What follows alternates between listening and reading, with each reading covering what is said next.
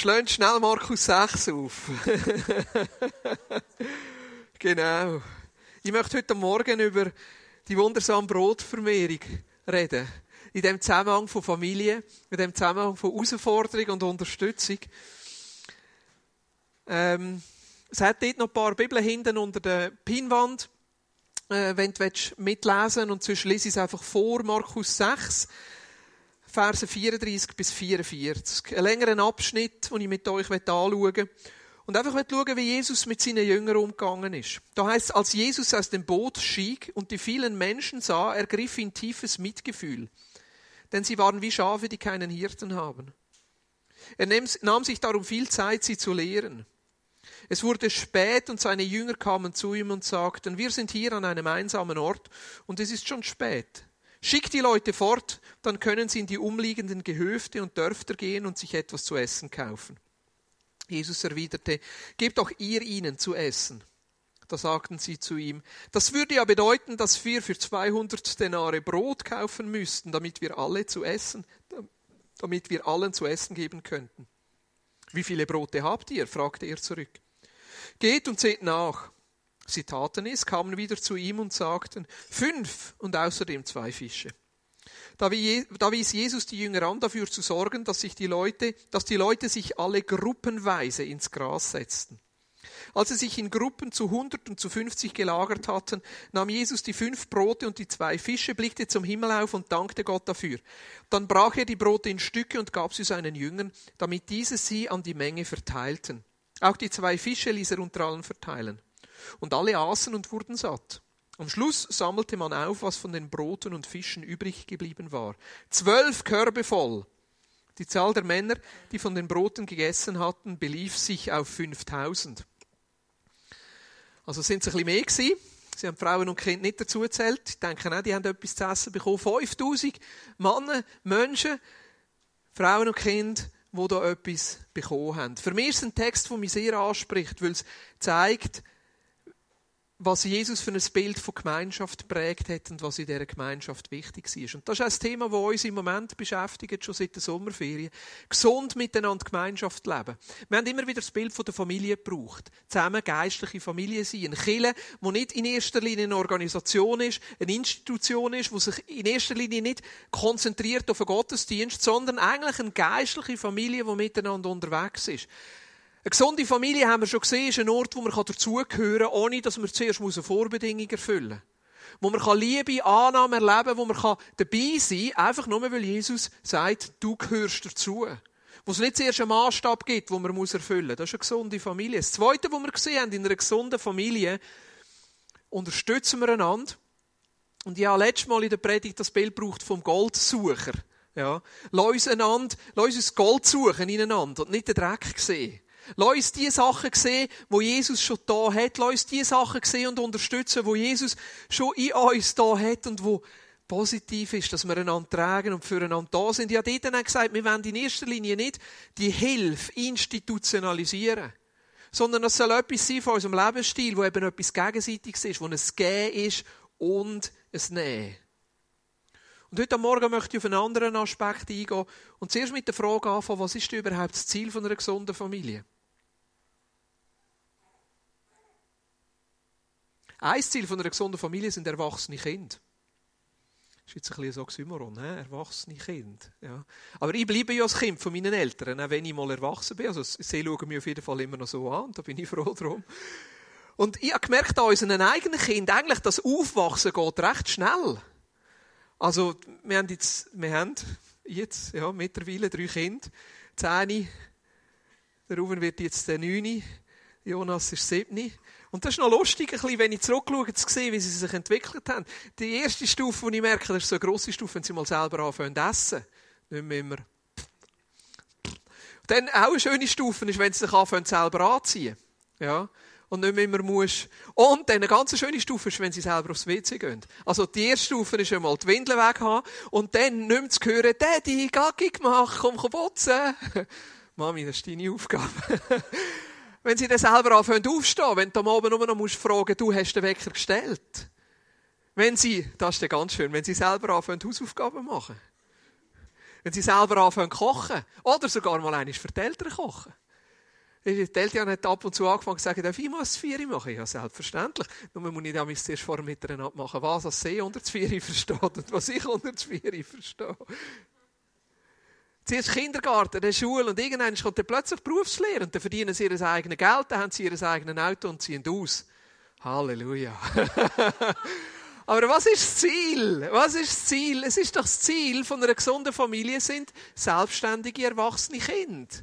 Und manchmal ist es gut, wenn man so mittendrin steckt, wenn man das Ziel immer schön vor Augen hat. Und auch bei uns jetzt als Kirche, als geistliche Familie, das Ziel sind erwachsene Kinder.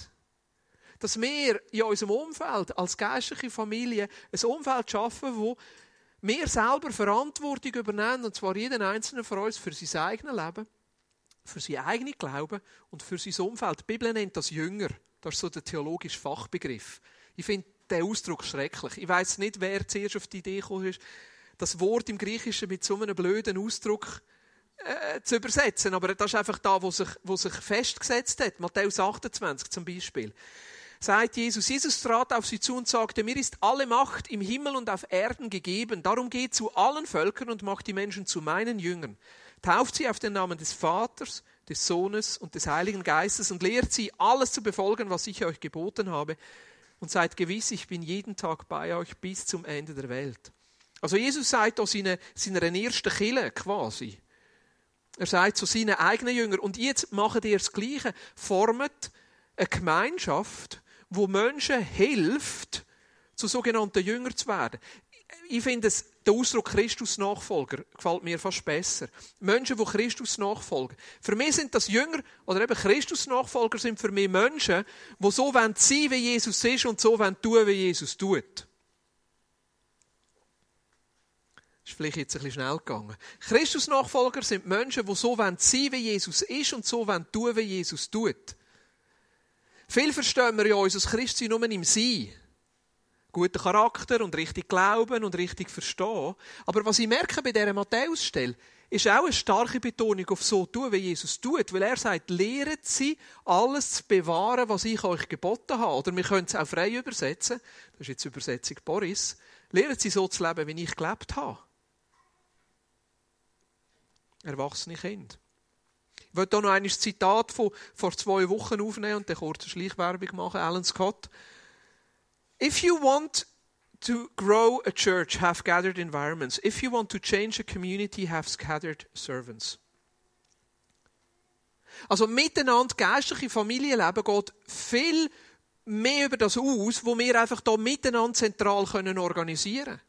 Darum gefällt mir das Zitat. Er sagt, wenn du einfach nur eine schöne, nette Kille willst, wo viele Leute kommen und immer ein bisschen mehr Leute kommen, dann schau, dass du im Zentrum alles gut hast. Schaff ein Umfeld, wo sich alles zentral entwickelt.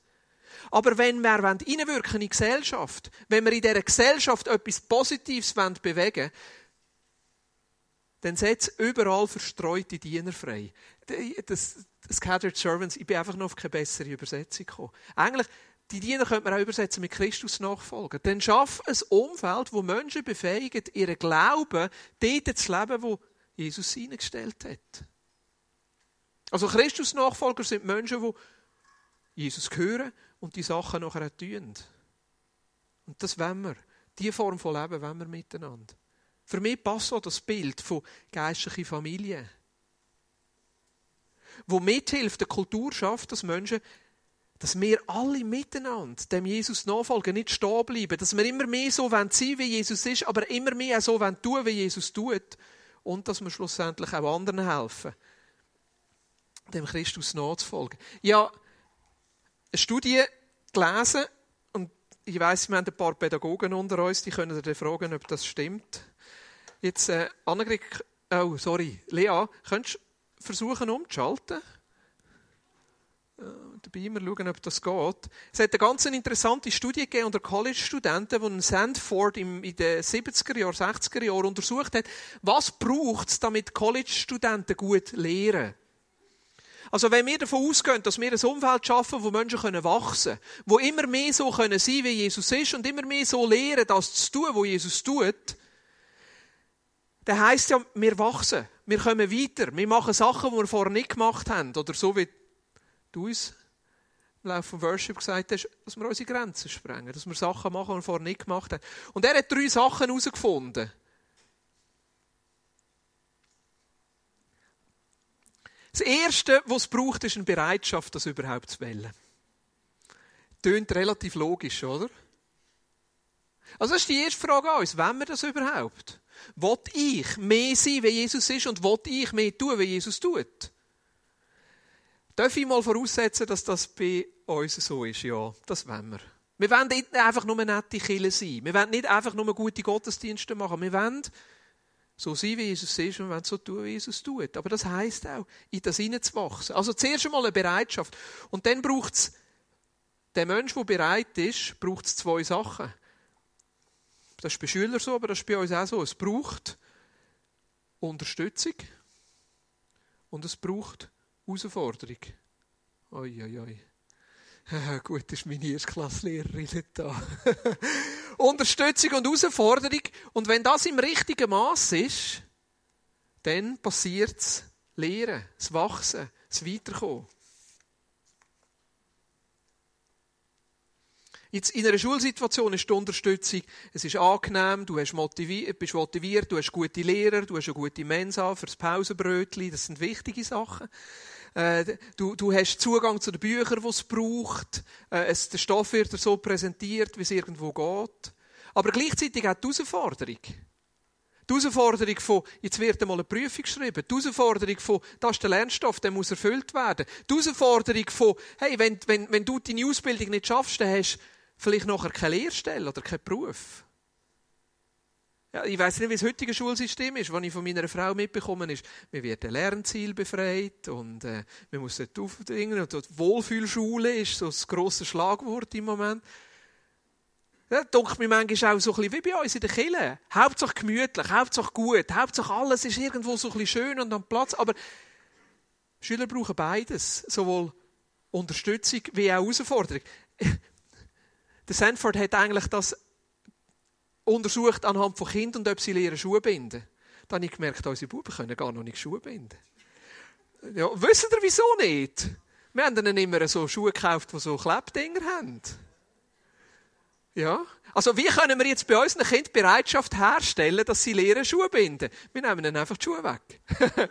wenn wir ihnen nur noch, wenn wir ihnen nur noch Schuhe geben mit, äh, denen da, ich glaube, dann würden sie relativ schnell Bereitschaft haben, du, äh, ja. Aber was ist das Zweite, was wir machen müssen? Wir müssen sie darin unterstützen. Das heisst, ich muss einmal mit ihnen herhocken und ihnen zeigen, so und so sollte es sein. Der Jerry sagt gerade, ich habe keine Schuhe an mit Schuhwändchen. Aber ich hasse im Fall. Ich hasse, ich habe es gelernt. ja, ich muss mit ihnen herhocken und ihnen einfach mal vormachen, wie das geht. Und dann muss ich ein zweites Mal neben sie herhocken und es ihnen binden. Aber irgendwann muss ich aufhören, ihnen die Schuhe zu binden. Weil, das ist wahrscheinlich der Grund, wieso wir noch die haben. Es schießt uns an, ihnen durch die Schuhe zu binden. Das ist einfach eine Frage der Bequemlichkeit. Und das ist es so, wir sind bequem. Wir als Menschen sind bequem. Und darum brauchen wir es auch immer wieder in ein Umfeld hineinzukommen, wo wir herausgefordert werden. Darum braucht es Unterstützung und Herausforderung. Und wenn wir nicht immer wieder in ein Umfeld kommen, wo wir herausgefordert werden, ich würde sagen, oi, oi, Genau, da habe ich noch nicht wollen, den habe ich zeigen. Da sind wir als Christen so. Ja. Ja, das bin ich. Vor sieben Jahren. Couch Potato. Ja, also, das ist einfach so. Es gibt relativ wenig Menschen, die nicht zur Bequemlichkeit neigen, wenn sie nicht herausgefordert werden. Ja. Hingegen, wenn wir gar keine Herausforderung, aber auch gar keine Unterstützung haben, dann ist es einfach nur langweilig. Ja?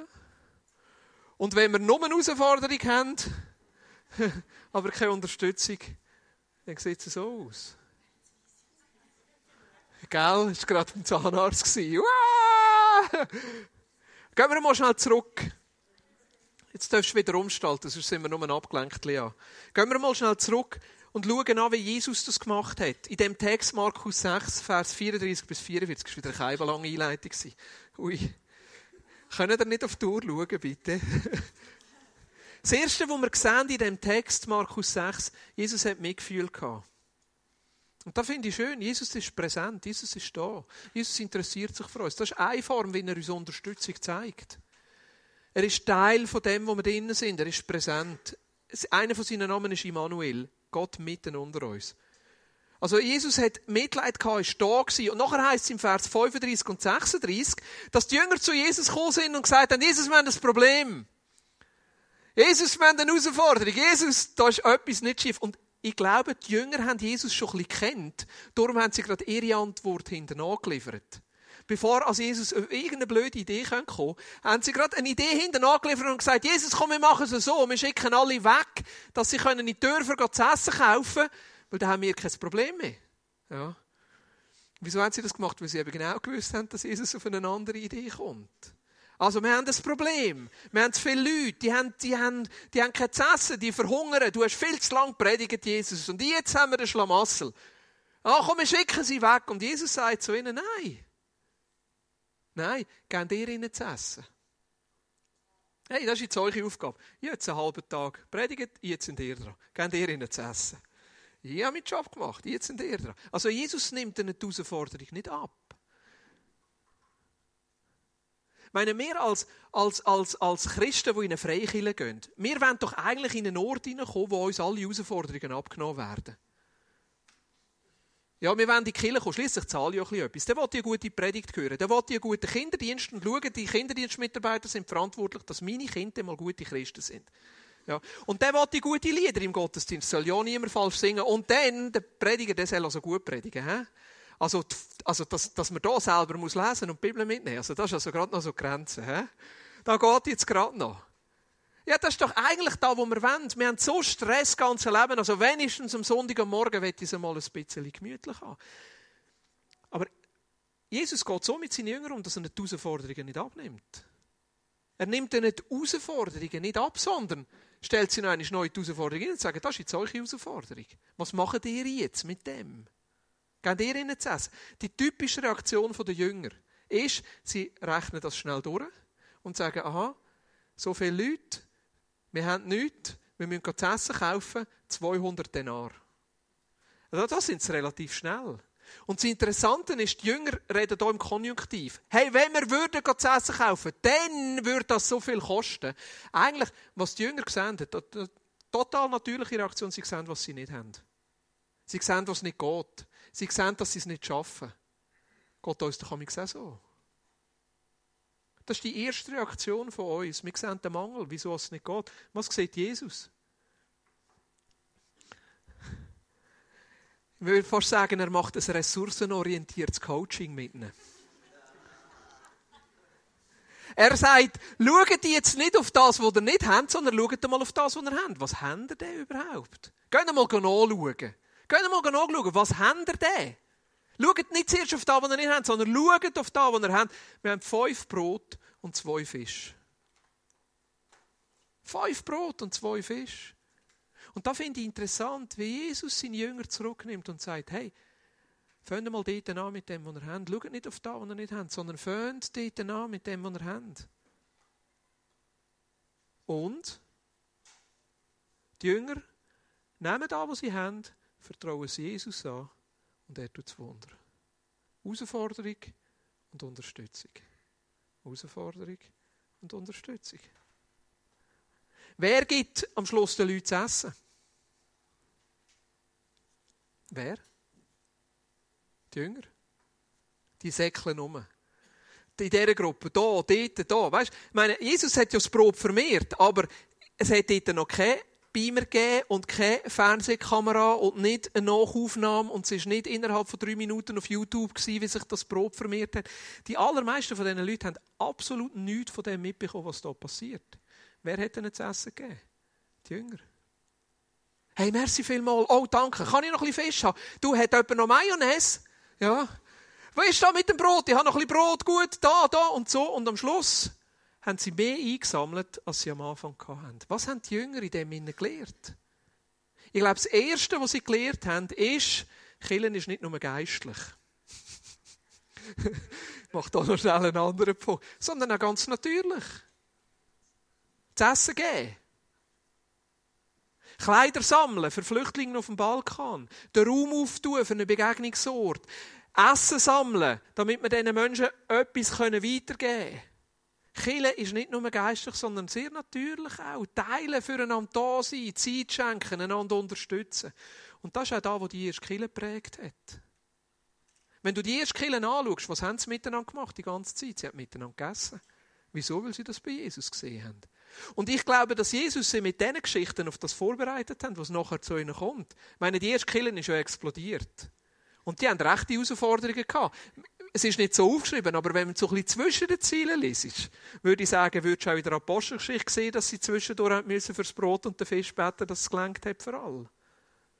Die Witwe und die Weisen, die es versorgt haben. Jesus hat mit dieser Geschichte das Bild von Kirche geprägt und gesagt, hey, es geht nicht nur darum, dass er miteinander schöne Gottesdienste machen, sondern was geht über das aus?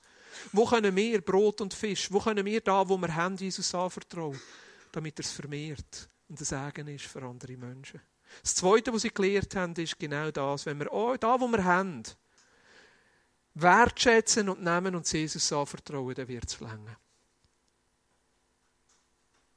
Wenn wir da, wo wir haben, sehen, wertschätzen und Jesus anvertrauen, dann wird es länger. Die Aufgabe, die Jesus den ersten Jüngern gibt, haben sie nicht mangelorientiert sein. Sie haben nicht schauen, was fehlt uns, sondern sie haben sich auf das müssen konzentrieren, was sie hatten. Was braucht es, damit wir weiter wachsen können? Es braucht Bereitschaft, dass man das will. Es braucht ein Umfeld, wo wir sowohl Unterstützung bekommen, wie auch in dieser Herausforderung drinnen bleiben. Ich weiss nicht, wie es dir geht in deinem Christsein im Moment. Vielleicht ist dein Christsein so ein bisschen wie die Herdöpfel. Willst du noch umstellen, Lea? Und schau, ich rede jetzt nicht von deinem Leben allgemein, weil das Leben an sich ist so oder so stressig. Das Leben an sich ist so oder so herausfordernd, sondern einfach nur einmal auf dein Christsein, auf deine Christusnachfolge bezogen. Wenn dein Leben so ist, dann möchte ich dich einladen, heute Morgen einfach zu sagen, Jesus, stell mir eine neue Herausforderung. Wenn dein Leben mit Jesus so ist, einfach nur langweilig, dann lade ich dich heute Morgen Buß zu tun. Weil du hast viel von dem, was Jesus dir schon gesagt hat, einfach auf die Seite gewischt.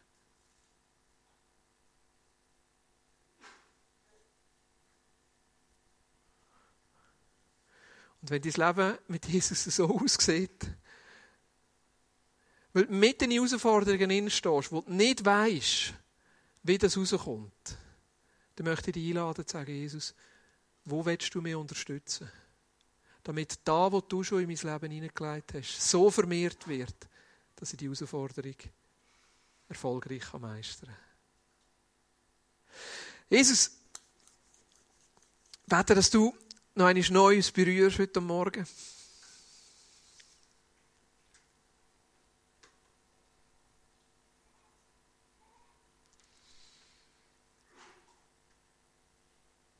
Komm, Geist Gottes.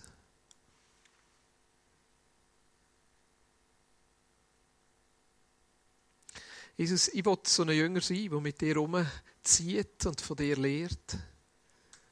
Und gerade auch Herausforderungen, die du stellst, will ich annehmen. Weil ich weiss, Jesus, dass das, was du uns gibst, genug ist. Das, was du uns gibst, ist genug. Du kannst es vermehren und du kannst es brauchen. Damit wir genug Brot haben für alle. Genug Fisch haben für alle, Jesus.